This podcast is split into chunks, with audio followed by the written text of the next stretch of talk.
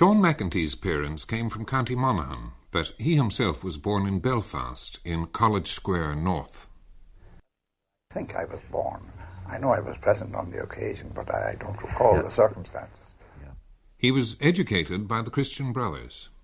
One striking thing which I carry uh, through all my years there has been the, the devotion of the brothers, and in particular their sense of nationality. The first person who tried to make me teach me Irish the Irish, an Irish Christian brother. Um, he's dead now very long. He was then the superior of the Christian brothers, and uh, first glance I had at an Irish grammar or heard an Irish word spoken was from him.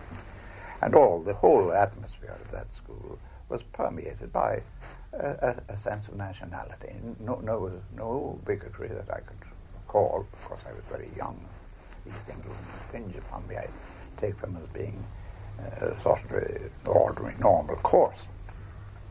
But the one thing which we were, in, which was inculcated in us, if it had to be inculcated, was the fact that we were Irish and that we should be proud to be Irish and should know something about Irish history. Sean McEntee's father was a publican, and the family lived in the heart of urban Belfast, near the Falls, Divis Street, Hamill Street. It was a deprived area. There was a, the outworking system was, was, then common. I don't know how many dots they'd have to embroider on a piece of linen in order to get a shilling, but there was something colossal in the very often late at night you could see these people working. If you happen to be in their home, they're called in. Sometimes one did. Um, you, you one had to realize the extreme poverty and hardship which persisted, particularly in the Catholic borders. He was politically aware at an early age, and while working as assistant with the Dundalk Borough Engineer, he became involved with the volunteers. He remembered well how he heard of the Easter Rising. Paddy Hughes came into my office in the electricity works in Dundalk. And I remember the words, his Mac, it's come. He was, his face was burning with enthusiasm, with joy and gladness. At that time, McEntee was with the Dundalk column, but he was ordered into Dublin during the rising. He arrived in the GPO and there briefed the leaders on what he knew of the situation in the country. Then the morning I reported to, uh, to Tom Clarke and, and, to, and to Connolly, and eventually to Pearson, told them what I had seen, that there was no rioting, there was no, I mean, the whole city, and even the, even the people one met were talking about the Germans had landed here, there, everywhere, you see. So I had to tell them there was nothing doing in the country. I wouldn't say they were. I, uh, that didn't come as a surprise to them. They were disappointed, but it wasn't a surprise because others had apparently given them the same information. Were they dispirited? Oh no. Well, they showed no signs of it. He had vivid recollections of the surrender. Pearse, having lined us up, I think there were 22 files of us, and putting us on there, O'Reilly told us what we were to do. We were to try to make Williams and Woods. Mm-hmm and hold it until the, the, the main body evacuated the post office and took over. Well, unfortunately, our intelligence wasn't very good because uh, we just got right into out of the post office and into Moore Street and well up into it, you know. I, we, I was, we, we were the last of the files that turned round when the, the, the British opened fire right down the street on us. That's when the Paul O'Reilly was killed. After the rising, McEntee embarked on a jail career which was to bring him to many penal establishments Kilmainham, Stafford Military Jail, Richmond Barracks, Dartmoor. Later he served in Gloucester, in Pentonville, in Lewes. He could make a comparative analysis and praise, for example, conditions in Stafford. The cells were much better than they were in Kilmainham, much better than they were afterwards in Dartmoor. There were, there were I think, recollection, my recollection is they were slightly bigger and they were loftier and they were cleaner. During his time in prison, McEntee and three others were charged with the murder of a Constable McGee. He remembered what happened when the judge pronounced sentence. He started with the with young Leahy, and uh, he went on. Formula seemed to be like this, if I recollect it correctly.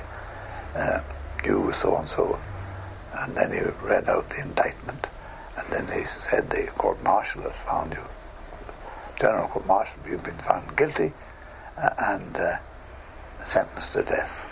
But the general officer commanding has commuted your sentence to penal servitude for three years.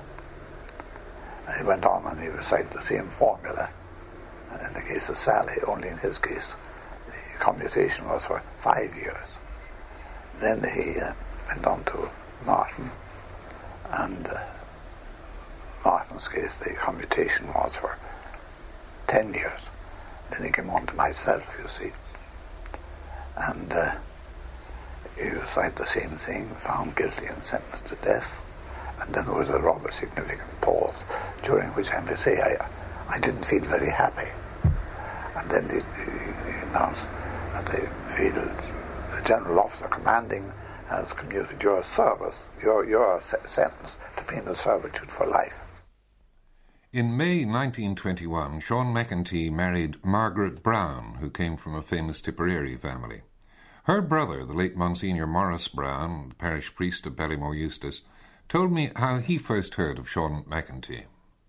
She told me about this wonderful man, handsome, poor, sentenced to death, penal servitude, exchanged for um, life, life sentence, you know. And um, all this big build up was there for me, you know. This was from your sister? From my sister. And I was in America. I had come back from America. I was in America 1917 to 20. I came back, and um, anyhow, my sister said she'd like to bring me down, bring him down to me. I was in Ballymount at the time, up at the hills of Wicklow, you see. So I was expecting something glorious looking, you know, romantic and so on. Out of the steam tram, I met the steam tram, stepped a little man, medium size, you know, with a bowler hat and a gingery moustache, travelling for Bushmills whiskey. That was his disguise. so anyhow, uh, we became great friends. Of course, I brought him out, and uh, I had had almost the difficulty of keeping them apart and being a strict theologian, you know. So anyhow, that was the beginning of my acquaintance with Sean. Then uh, the next thing was, um, well, he was on the run, often came down and stayed with me in Ballymount, and uh, he was married in the University Church one evening. Both of them were on the run at the time. My sister was on the run at the time, too that they were married in the University Church by my brother Paddy. In the course of the debates on the treaty, McEntee came to notice for one particular thing. He was almost alone in mentioning the North. Desmond Williams. The uh, re- remarkable point about this was that it drew him into what you might call national prominence. He was otherwise a, re- a relatively unimportant figure in the Dáil of that time. But he made a long, passionate appeal for the deputies to take account of Ulster and not merely to be thinking of things like the oath which were unsubstantial. And uh, he was very sharp in his criticism. It looked as if he was dissociating himself from all his other colleagues on that point. From comparatively obscure political beginnings in the Dáil, he soon started to make his way.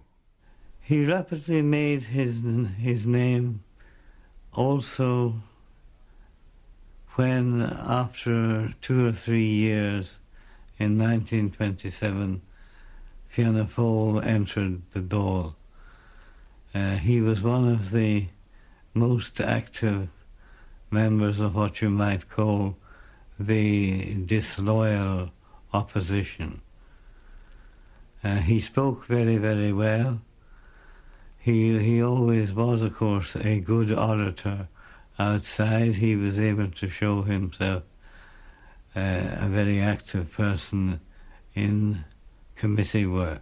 Uh, he was a man who uh, was able to quote Rabelais in the Dáil, and of very few could that be said. He was well read, and well read in several languages. Do you think it was his power of oratory that brought him to the notice, really, of the leaders of the party? Yes.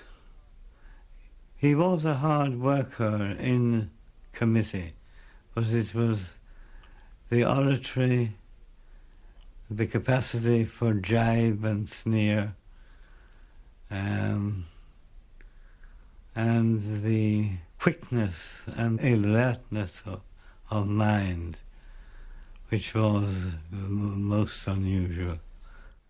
In 1932, Fianna Fáil came to power. It was a turning point in the career of Sean McEntee. The government was composed of men who five years before had not even been in the Dáil, and who only ten years previously had been in prisons and internment camps. How did they set about the task of governing the country? Well, first of all, we had a great sense of responsibility and a great sense of unity. We had all been working together before the Civil War, during the Black and Tan War, most of us during the Black and Tan War, after the Civil War in Sinn Féin and then in Fianna Fáil. We knew each other very well. We had had our various spheres of study and responsibility allocated to us by uh, Mr. De Valera as leader of the party. Uh, so, insofar as the functions of the several departments, which of the departments which we might individually be called upon to take over were concerned, uh, we knew a great deal, at least from the outside, and we had very definite ideas as to how these functions should be exercised. Uh, the first thing, of course, was uh, how we were going to deal with these departments. That was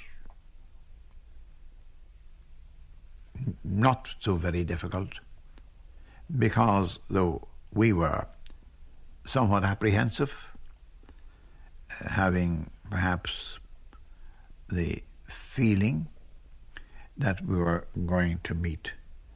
A body of hostile functionaries uh, who would who would have had uh, certain feelings of obligation to those who preceded us and who might indeed, as many of them had perhaps at the time of the treaty, uh, very definite ideas uh, as to how the uh, treaty ought to be operated and perhaps ideas that were not strictly in accordance with our own.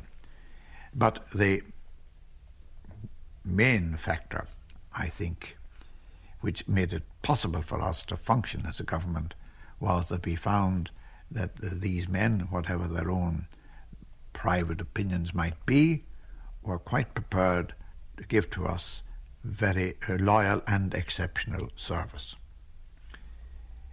We had some, at the beginning, we had some apprehension about the position of the Garda Síochána because it had been it was commonly rumoured that the then commissioner of the Garda uh, didn't at all uh, favour the possibility of a change of government.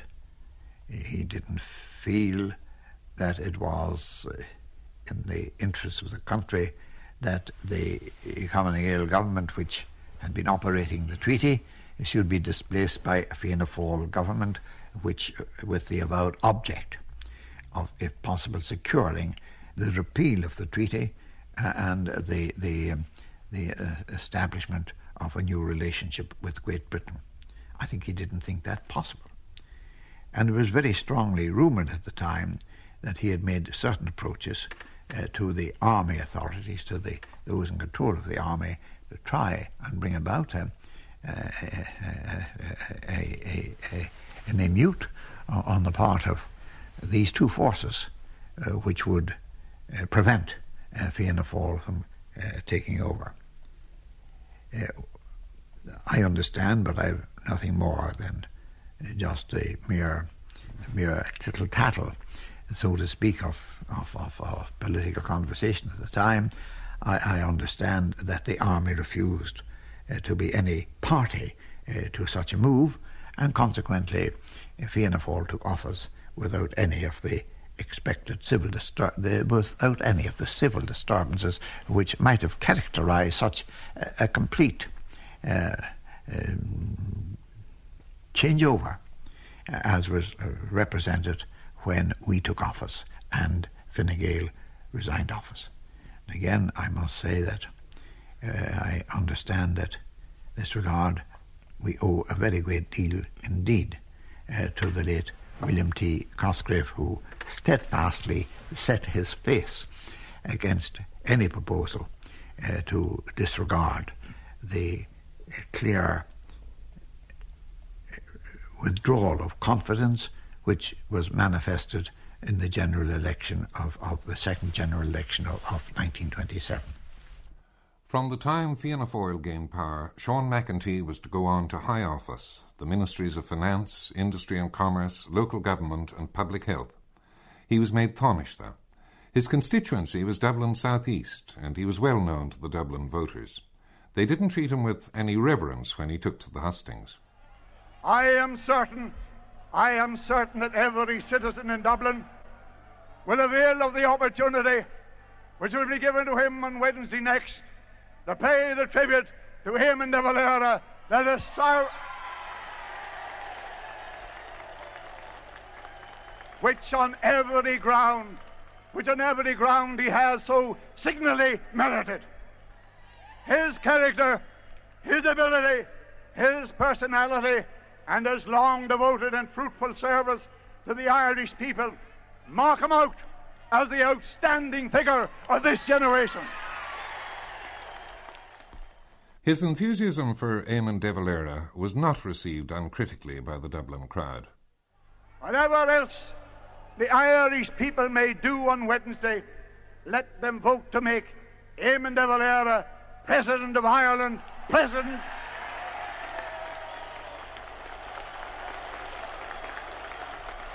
President of the Republic, which, which under his leadership they have established.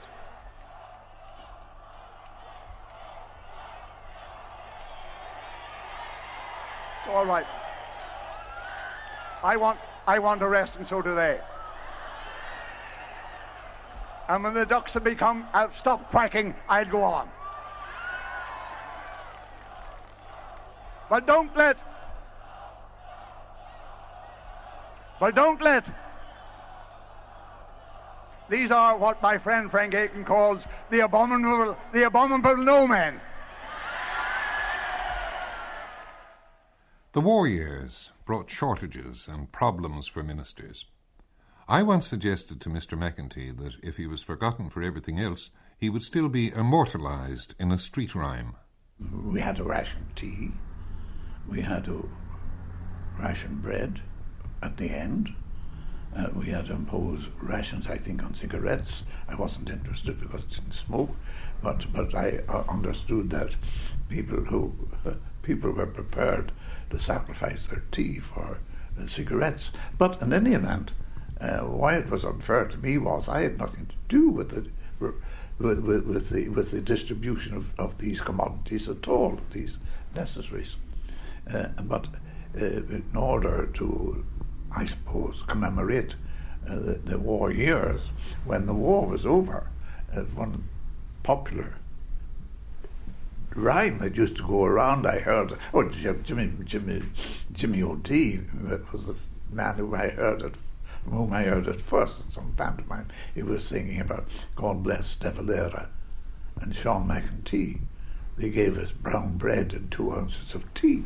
Now, that, of course, was merely as an, an example of poetic license because I'd nothing to do with the distribution, but they couldn't rhyme Lemass and tea.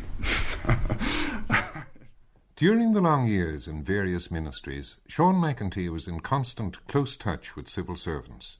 One of them was Liam Ó Murchú. I worked with him from about 1960 up to the time I left the civil service in 1964, uh, mostly on the legislation, which is, we all thought at that time that he was coming into the Custom House, into the Department of Health, to a kind of rest job where it would be an easy berth from there on in. But he wasn't three months in the place when he set the whole place on fire with his, with his uh, appetite for work. And we found ourselves having to get on with legislation which had been lying there for a long time waiting to be done.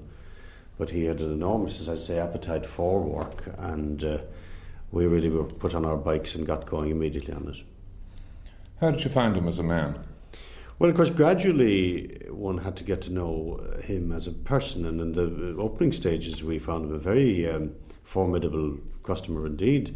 Um, we all knew about his reputation for acerbity and for wit, mostly irate and irascible.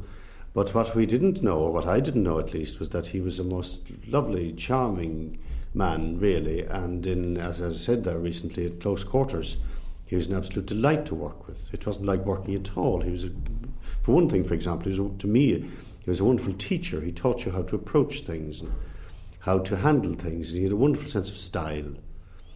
And um, this would emerge in as mundane a matter as, say, the notes for a committee stage brief, which I did several of for him.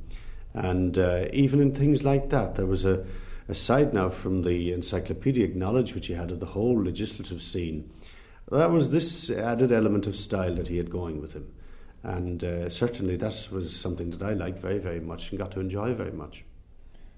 There was always a hint of intellectual arrogance that uh, he didn't suffer fools gladly. He actually said that once himself to somebody. Um, I don't know, I, I, hate to qualify as a fool, but he certainly suffered me and, uh, and taught me a fair amount. Uh, now, by that I mean to say that it would never do not to have read up the material and to know exactly what it was all about.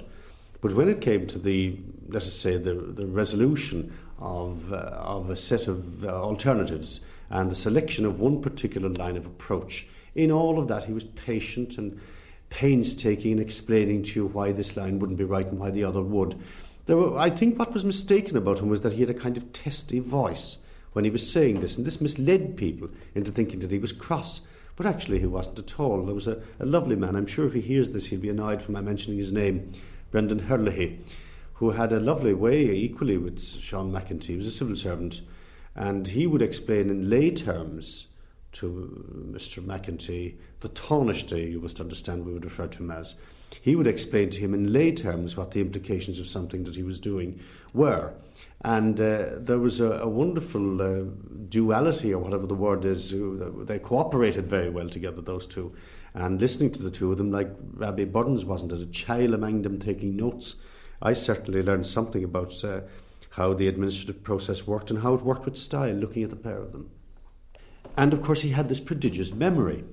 Um, once, some years afterwards, when I had come to work in RTE, he was out here one night doing a programme with, God love him, David Thornley, it was, and it was about semi state bodies, I believe, and some new one that had been invented or had not been invented. And he was in the dressing room afterwards having a drink with us, with David Thornley and Tom Barrington was there, a number of others. And I put him the question about why would it be necessary to set up a semi-state body to deal with this particular thing? Couldn't it be done through the company's legislation? And he went in to explain to me that it was a question of degree, that if it, if it was something that if it was a matter of, of agreed public national policy, then you needn't submit that to the process of discussion in the houses of the Oireachtas. Whereas, like for example, supposing you were talking about curing cancer, well, everybody agreed about that. And so you needn't go through the process of legislation to set up St. Luke's as a company. But on the other hand, if you were talking about voluntary health insurance, that was something that there could be a degree of political difference about. And you would go through the process of legislation about that.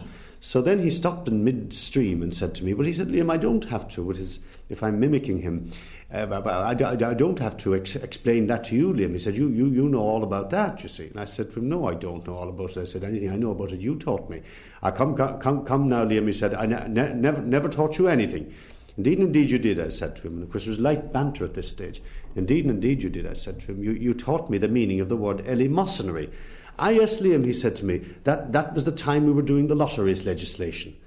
And the old man remembered precisely when he used the word, which must have been about 10 or 12 years before. Former Taoiseach Jack Lynch was starting out on his political career when Sean McEntee was coming to the end of his. The first time I saw him was at a Fianna Fáil election rally uh, on the Grand Parade in Cork. It must have been one of the 1930 elections, when I say 1930, in the decade of the 30s. And I remember him uh, as a very interesting speaker, a man who had a wonderful manner of expression and uh, a most incisive way of getting across his point. I certainly enjoyed it that night, even though I can't, as I say, remember what particular election it was. The first time I met him after that, first time I ever met him face to face, was when I first became a Dáil deputy myself and I think it was in February 1948 when the Dáil reassembled, and uh, in the event, Fianna Fáil were put out of office by an inter-party government uh, for the first time, and that was after 16 years in office. I always held uh, these people, no matter on what side they were, in a certain kind of awe, because perhaps I was sort of remote from them, living for most of my life in Cork. But uh, Sean McEntee then, of course, had a reputation for being a speaker of great ability, uh, a reputation also of introducing some invective, which uh, in the aftermath I felt he never really deserved. But uh, the abiding memory I have of him that day was I was quite young. I was not yet 30. Yes, I was, I was just about 30. And uh, I felt very much a stranger in Dáil Éireann, even though I had been in it once or twice because I had been a civil servant and I had occasion to come to Leinster House on business, but only probably two or three times. But I felt very much out of it, and uh, there were so few people I knew that uh, I felt, you know, a almost a complete stranger. But I do do remember at one stage of the proceedings, that was I think when the Taoiseach, who was then John A. John A. Costello, had been elected by the Dáil, left for Áras an to receive his uh, his uh, seal of office. And there was an interim period of about an hour, an hour and a half, and I was wandering around looking at the house, trying to familiarise myself with its geography. And as I said, feeling somewhat isolated uh, when Sean McEntee came up to me and spoke to me in a very cordial manner, and uh, I always remember that for him. And um, he recognised me, I suppose, as one of the new Fianna Fáil TDs. He probably had some sympathy for me in that I must have uh, shown uh, an appearance of some loss or being lost. So my first impression then was that oh, there's a, a gentleman when you met him, he was courteous and uh, warm towards mm, you. Yes. And yet he had this rather acerbic public image as being a difficult man, a hard man. I agree, he had that. Uh, and uh, I always thought that was the man. I thought that was Sean McEntee. But I think it was because of his, as I indicated already, he was a man of commitment and a fighter commitment to a cause in which he believed and willing to fight for it. With the result that if the cause he believed was attacked, uh, and if he had to, to, defend it, he would certainly, even in, acerbic, in an acerbic ma- um, manner, as you suggest. And I often saw people on the other side of the house, whether it was in government or, or in opposition, as the case may be, they was deliberately taunt Sean McEntee in order to get him onto his uh, acerbic horse, so to speak. Uh, he sometimes uh, failed to rise to the debate, but more often than not, he, he did rise to it. But he was a man of tremendous expression, and um, I often saw him deliberately, and think it was a trait he uh, adopted. I won't say a trait he, he deliberately, yes, he deliberately adopted in later years. He'd deliberately stutter, and before he'd come to a word or, or a rather very descriptive adjective, he'd say, ah, ah, ah, ah, ah, and then he'd come out like a thunderbolt, which I thought was, was, was, was a, a, a marvelous uh, uh, piece of theatre, if you like, which I think he deliberately adopted for that purpose. He was, uh, I've have a very distinct recollection of him in government as well as in, in opposition. And in government again, and to use the old cliche, he was a doughty fighter.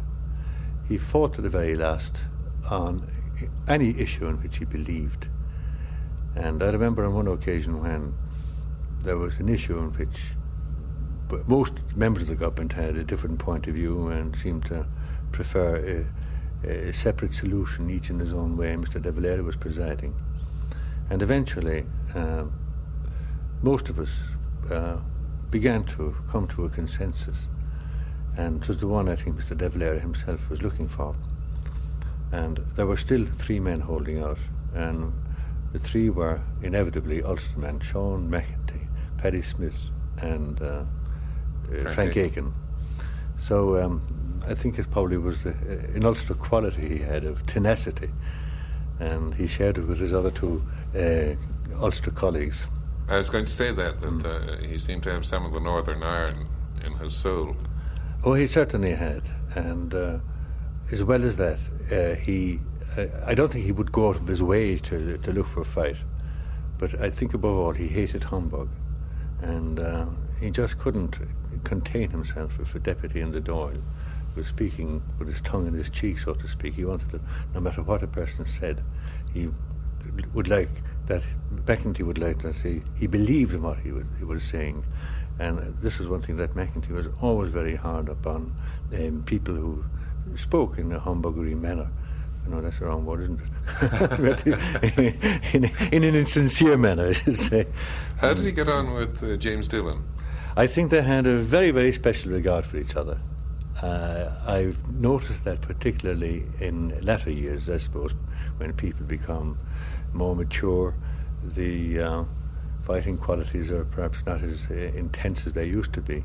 But even in their younger days, and I can't go very far back, as I said, only to 1948, I always uh, acknowledged, or I always seemed to recognize an acknowledgement of each other's prowess, each other's ability. And on top of that, then, there's a very warm regard I had for each other. And that was particularly noticeable outside the precincts of the Dáil. On the occasion, one would see uh, them both at, say, for uh, at a dinner in either house for a visiting diplomat or something like that. Uh, I often saw them in, in very deep and very, very friendly conversation. So that uh, I think that probably applied to a lot of other deputies as well at the time that they fought the fight in the ring or in the arena they didn't seem they didn't seem to want to carry it into the, the social side of politics, and that certainly applied to Sean McEntee, and particularly as between Sean McEntee and James Dillon. As a politician, Mr. De Valera seems to have regarded McEntee as an all-purpose minister. He was in finance, he was in social welfare, yes. he was in health. Mm. Was... Yes, I think uh, that probably was due to the fact that uh, there were two reasons, in my opinion. Again, I have in my own observation and, and conclusions to depend upon here. Mackin, uh, Sean Lemass was obviously always regarded as uh, Dev's uh, success, uh, immediate successor. And Sean Lemass, having first become, uh, in the 1932 Fianna Fáil government, Minister for Industry and Commerce, he showed such a bent for uh, industry and commerce. He showed such a capacity in uh, economics generally that I think Sean Lemass would have stayed there as long as he liked, and did in fact until the war came when he was appointed Minister for Supplies. Uh, and I think then Sean McEntee became Minister for Industry and Commerce for a short time. But for that reason, since Sean McEntee obviously had no uh, ambition, he may have had the ambition, but he saw no possibility, as long as Sean Lemass was there, being a younger man, of becoming the deputy Taoiseach or as ultimately he became. Uh, therefore, he was a man of such ability that they've used him deliberately. He was in finance, as you said, he was in industry and commerce, as I just indicated, when Sean Lemass moved into supplies during the emergency years. He was Minister for Health and Local Government, and ultimately Minister for Health only. Uh, local government and health, I think, would possibly be the two ministries that he'd be more closely identified with. But he was also, of course, Minister for Finance. So that uh, uh you're right in observing that they've used him as a, a, utility man, so to speak, in the cabinet. But as I said, it was first because of the fact that Lemass concentrated on the economic side, and uh, that um, McEntee had no uh, objection in the event of being moved from what you might call a senior ministry in finance to a relatively or, or le- a less senior ministry in say health or local government. So there, there were two factors there combining in, in, in, in that part of Sean McEntee's uh, official life. I said earlier that Sean McEntee uh, was uh, a man of great commitment and would fight for the cause in which he believed. Uh, I'd like to put on record the assistance he gave me during the period of the early 70s, during the period of, of the difficulties we had in connection with the importation of arms. And McEntee, Sean McEntee then, irrespective of whether he had a, regard for me or not. He had a very high regard for the leadership of Fianna Fáil, and he supported that leadership in a most effective manner.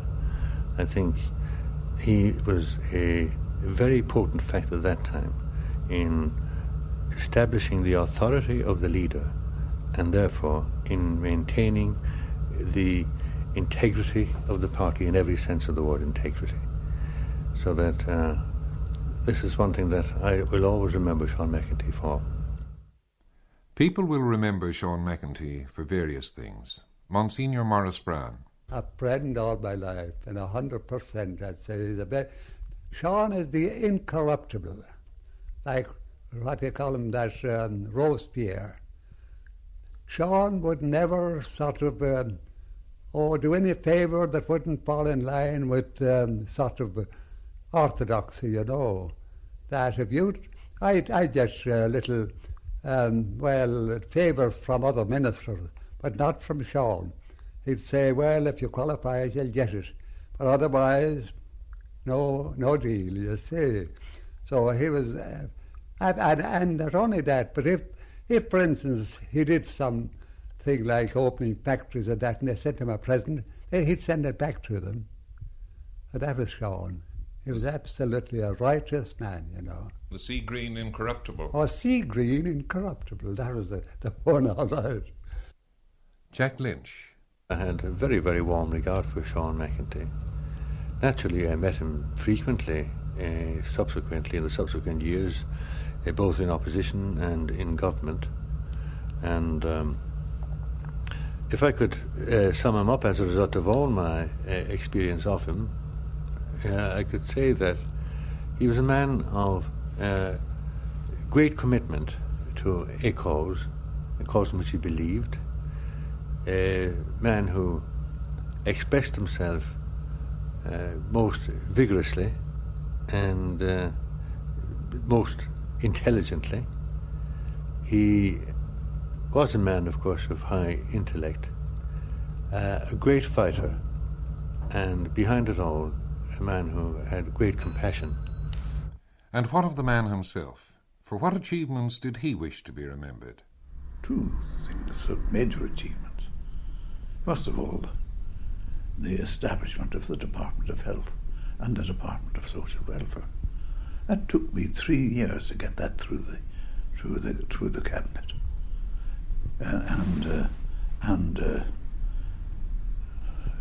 if you like, arising out of that, the the long struggle to have it accepted by the medical profession, which involved me in a great deal of adverse publicity, but was necessary. That was one. The other was coming through the economic war and emerging uh, in 1938 with the financial settlement. Uh, that without having any sort of crash and with enormous development of the infrastructure of this country. That, I think, were my two contributions to it. The things I'm proudest of, if one has any right to be proud of what you do with the help of other people.